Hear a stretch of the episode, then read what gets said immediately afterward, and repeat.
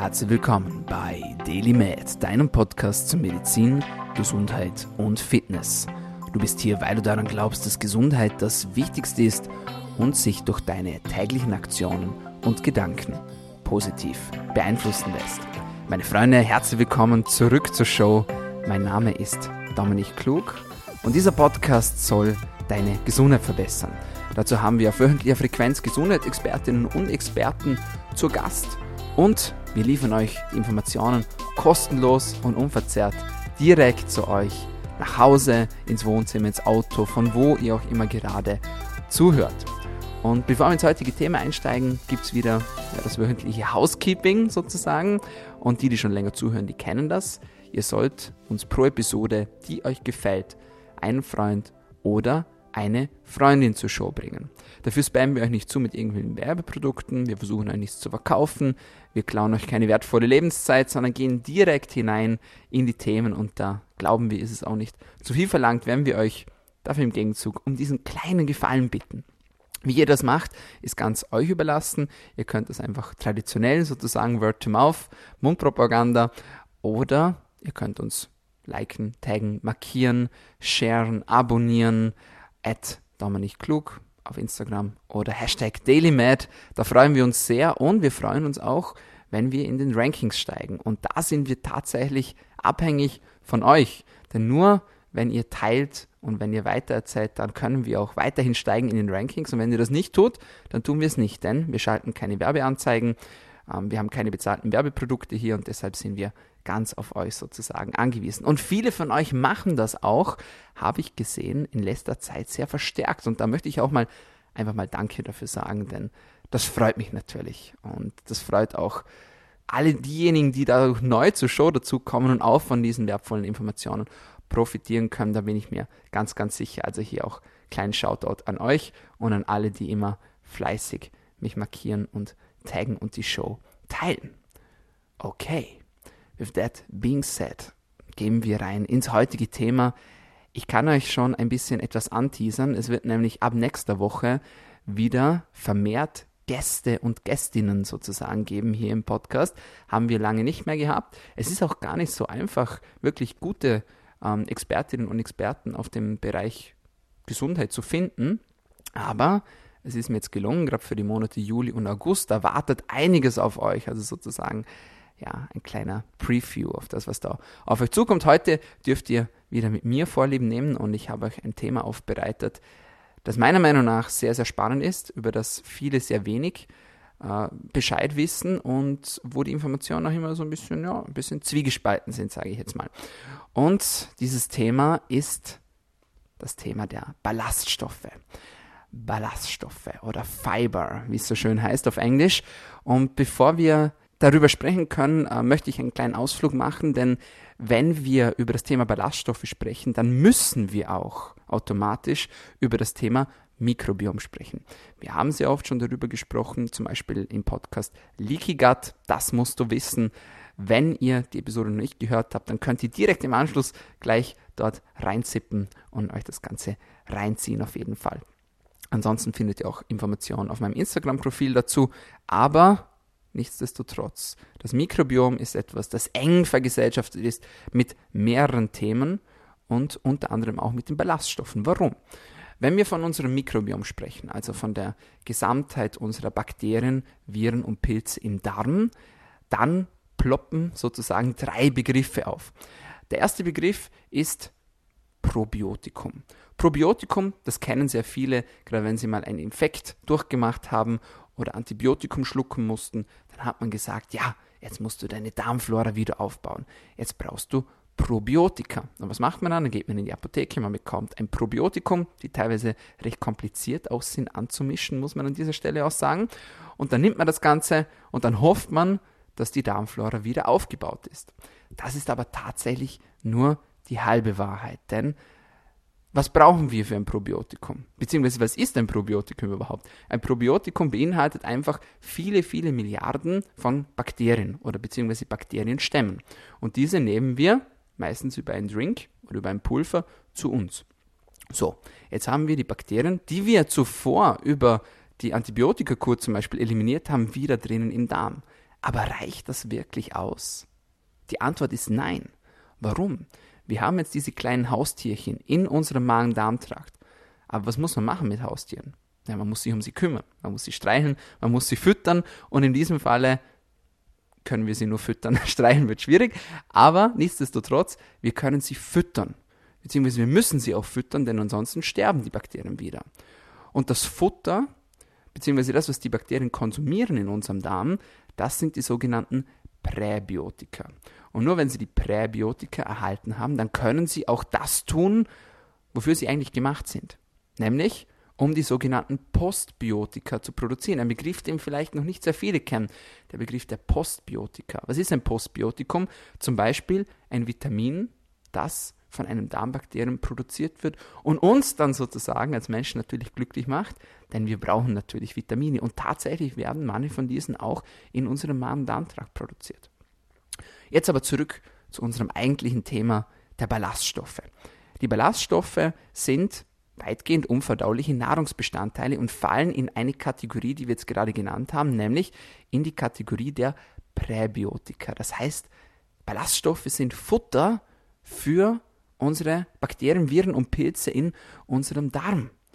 Und das freut die kleinen Tierchen natürlich, wenn sie gefüttert werden. Und dann vor allem noch mit diesen wertvollen Stoffen. Es gibt verschiedene Arten und Formen von Ballaststoffen. Und da bin ich mir sicher, die kennen nicht sehr, sehr viele. Ich zähle euch mal ein paar auf. Es gibt zum Beispiel lösliche Ballaststoffe, es gibt unlösliche Ballaststoffe, es gibt visköse, also sehr zähflüssige Ballaststoffe. Es gibt fermentierbare Ballaststoffe und es gibt eine Kategorie, davon haben wir vielleicht schon mal gehört, die fällt auch in das Thema der Ballaststoffe und das ist die resistente Stärke. Ich möchte gleich auf äh, drei dieser Kategorien eingehen und euch dann auch ein paar Lebensmittel mitgeben, wie ihr genau diese Ballaststoffe in eurem Magen-Darm-Trakt bekommen könnt und so eure kleinen Tierchen da drin füttern könnt. Ähm, zuallererst aber, warum brauchen wir eigentlich Ballaststoffe? Was sind denn die Benefits davon? Wir wissen alle, Ballaststoffe sind gut für unseren Magen-Darm-Trakt und sind gut für unsere Verdauung. Das haben viele von uns schon mal gehört. Was aber viele nicht wissen ist, und das ist in Studien bestätigt, dass uns Ballaststoffe nachhaltig helfen können bei der Gewichtsabnahme. Des Weiteren können Ballaststoffe unseren Blutzuckerstoffwechsel positiv beeinflussen. Das heißt, sie können unseren Blutzuckerspiegel stabilisieren und dafür sorgen, dass wir nicht von einem Zuckerpeak und dann wieder ins Tal und wieder im Zuckerpeak und wieder ins Tal gelangen. Darüber hinaus, und das wissen wirklich sehr, sehr wenige, beeinflussen Ballaststoffe unser Hormonsystem. Und da dürfen jetzt vor allem die Ladies unter unseren Hörern und Hörerinnen die Ohren spitzen. Denn Ballaststoffe können den Östrogenstoffwechsel beeinflussen. Und hier vor allem geht es darum, dass Östrogen, das nicht mehr benötigt wird, also das rezirkulierende Östrogen aus dem Körper hinaus zu befördern und zu eliminieren. Denn wenn wir das nicht tun, dann gelangen wir in eine Östrogendominanz. Und alle, die sich schon mal mit dem Thema Frauengesundheit beschäftigt haben, die wissen, eine Östrogendominanz ist sehr schlecht und kann unter anderem auch zu Krebserkrankungen führen. Und das wollen wir natürlich nicht. Das heißt, großer Benefit von Ballaststoffen auch dieser Einfluss auf unser Hormonsystem.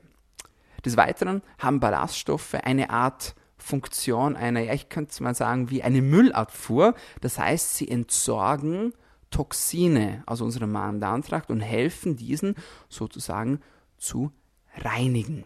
So, das klingt alles wunderbar. Und die große Frage ist jetzt aber natürlich, wie bekommen wir diese Ballaststoffe in unseren Körper hinein? Schauen wir uns dafür als allererstens die Gruppe der löslichen Ballaststoffe an. Die Gruppe der löslichen Ballaststoffe könnt ihr euch in etwa so vorstellen, dass sie sehr gut mit Wasser harmonieren. Und gemeinsam mit Wasser bzw. mit Flüssigkeit bilden diese Ballaststoffe, diese löslichen Ballaststoffe, eine Art Biofilm oder man kann sich vorstellen wie ein, eine Art Gel, das sich dann auf unseren Darm legt, sozusagen, also innen dran heftet und diesen sozusagen wie einen Biofilm schützt. Und das hat natürlich auch einen hervorragenden Benefit für unsere Magen-Darm-Barriere. Und für alle, die den Podcast über Leaky Gut schon gehört haben, die wissen, wovon das ich spreche. Denn die Schleim, Schicht in unserem Magen-Darm-Trakt. Ihr könnt euch erinnern, das Bakterium mit dem unaussprechlichen Namen Akkermansia mucinophilia, das hat eine große Bedeutung darin und das wollen wir natürlich. Wir wollen eine starke Magen-Darm-Barriere. Wir wollen kein Leaky Gut haben und dazu brauchen wir eben die Mauer, die uns sozusagen schützt. Und eine Schicht dieser Mauer ist eben genau dieser Biofilm und den können wir stärken, indem wir Ballaststoffe zu uns nehmen. Des Weiteren haben lösliche Ballaststoffe einen positiven Benefit auf unsere Flora, das heißt auf unsere Magen-Darm-Bewohner. Darüber hinaus hat man herausgefunden, dass lösliche Ballaststoffe positive Effekte auf unseren Gesamtmetabolismus haben können. Und da gibt es eine interessante Studie, die hat sich über fünf Jahre erstreckt und hat 1114 Menschen mit eingeschlossen. Und das Ergebnis der Studie war folgendes. Pro 10 Gramm lösliche Ballaststoffe, die wir zusätzlich über unsere Nahrung aufnehmen, können wir unser viszerales Fettgewebe, also sozusagen das Fettgewebe, das sich um unsere Organe ablagert und unter anderem für Erkrankungen wie Diabetes mellitus zum Beispiel verantwortlich ist, um bis zu 3,7% senken. 3,7% Klingt vielleicht nicht nach viel, aber pro 10 Gramm, why not? Auf jeden Fall ein sehr, sehr guter Anfang. Wo finden wir jetzt wasserlösliche Ballaststoffe? Einerseits in Lebensmitteln wie Avocados, Süßkartoffeln, Sprossen, schwarzen Bohnen, Brokkoli, Apfel oder aber auch in Karotten. Und zu Karotten habe ich auch noch eine interessante Studie gefunden und die besagt, dass wenn man eine Tasse, also ein Tässchen sozusagen von Karotten pro Tag zu sich nimmt, dann kann das nachhaltig unser Hungergefühl senken und einen positiven Einfluss haben auf unsere Sättigungshormone. Das heißt, wir fühlen uns einfach schneller satt. Also wasserlösliche Ballaststoffe auf jeden Fall eine Top-Zufuhr. Demgegenüber steht die Gruppe der wasserunlöslichen Ballaststoffe. Und die wasserunlöslichen Ballaststoffe, die machen eigentlich genau das Gegenteil von den wasserlöslichen Ballaststoffen. Das heißt, die radieren sozusagen einfach durch unseren Magen-Darm-Trakt durch.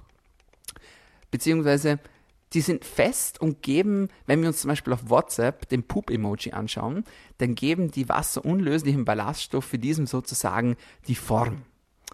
Des Weiteren modulieren wasserunlösliche Ballaststoffe unseren Zuckerhaushalt und zwar in einer positiven Art und Weise.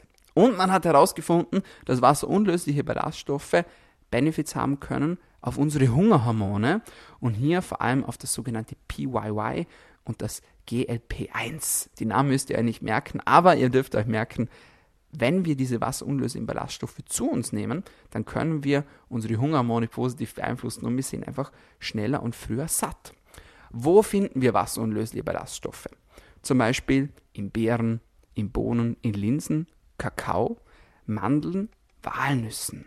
Und zum Thema Kakao Vielleicht noch ähm, ein kleiner Side Note. Ich spreche jetzt nicht vom, vom Benko-Kakao, sondern ich spreche von dem reinen Kakao in der Natur. Und wo finden wir den? Vor allem zum Beispiel in dunkler Schokolade ab 80 Prozent hervorragende Quelle, um diese wasserunlöslichen Ballaststoffe zu uns zu nehmen.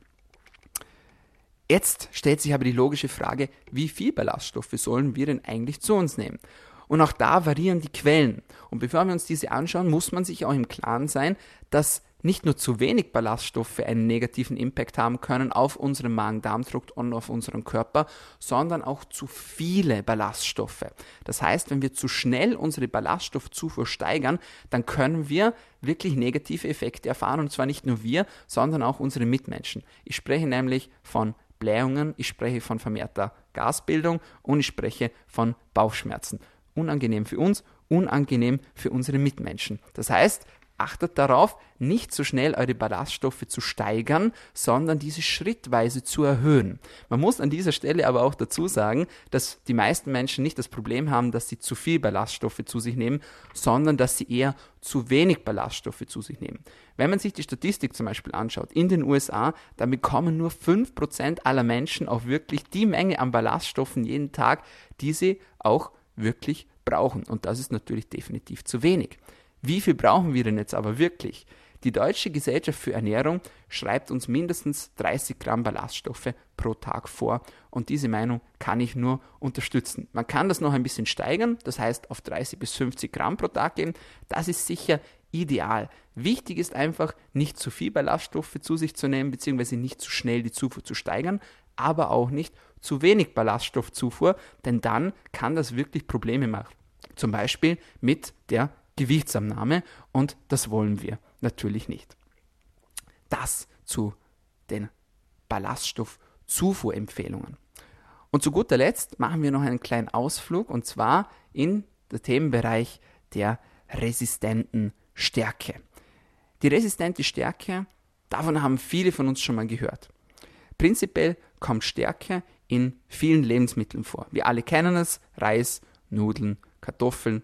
Was aber viele nicht wissen, ist, dass die Stärke zwar durch Enzyme nicht abbaubar ist, allerdings kann sie durch die Mikroflora im Magen-Darm-Trakt verstoffwechselt werden. Das heißt, unsere Verdauungsenzyme haben nicht den Impact auf die Stärke, die wir uns eigentlich wünschen würden, aber genau diese Aufgaben können unsere kleinen Bewohner in unserem Magen-Darm-Trakt für uns erledigen. Das heißt, resistente Stärke zählt auch zu den Gruppen der Ballaststoffen. Und man hat sehr viele Benefits herausgefunden, die diese resistente Stärke mit sich bringen kann. Zum Beispiel erhöhte Insulinsensitivität. Die, die schon länger zuhören, die wissen, wir brauchen eine gute Insulinsensitivität, denn wenn wir diese verlieren, dann haben wir ein Risiko, eine Zuckerkrankheit zu entwickeln. Des Weiteren hat man herausgefunden, dass resistente Stärke die, ähm, den Appetit sozusagen senken kann. Das heißt, wir haben wieder eine positive Wirkung auf unsere Sättigungshormone. Wir haben des Weiteren positive Auswirkungen auf unseren Blutzuckerspiegel bzw. auf den Blutzuckeranstieg. Das heißt, wir können die Blutzuckerlevel in einem konstanten Bereich halten. Und wir haben, und das, da schließt sich jetzt wieder der Kreis, eine positive Wirkung auf das Mikrobiom beobachtet, wenn wir resistente Stärke zu uns führen. In welchen Lebensmitteln finden wir das Ganze? Natürlicherweise finden wir resistente Stärke in Bananen, vor allem in grünen Bananen, in Cashewnüssen, in Mais oder zum Beispiel in Hafer.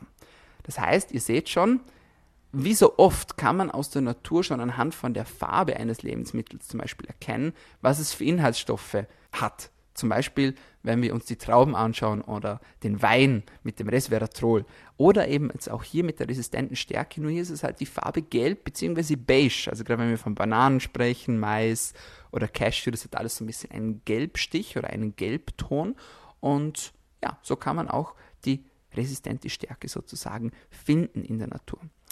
Die Frage ist jetzt aber, wie bekommen wir aus Stärke resistente Stärke?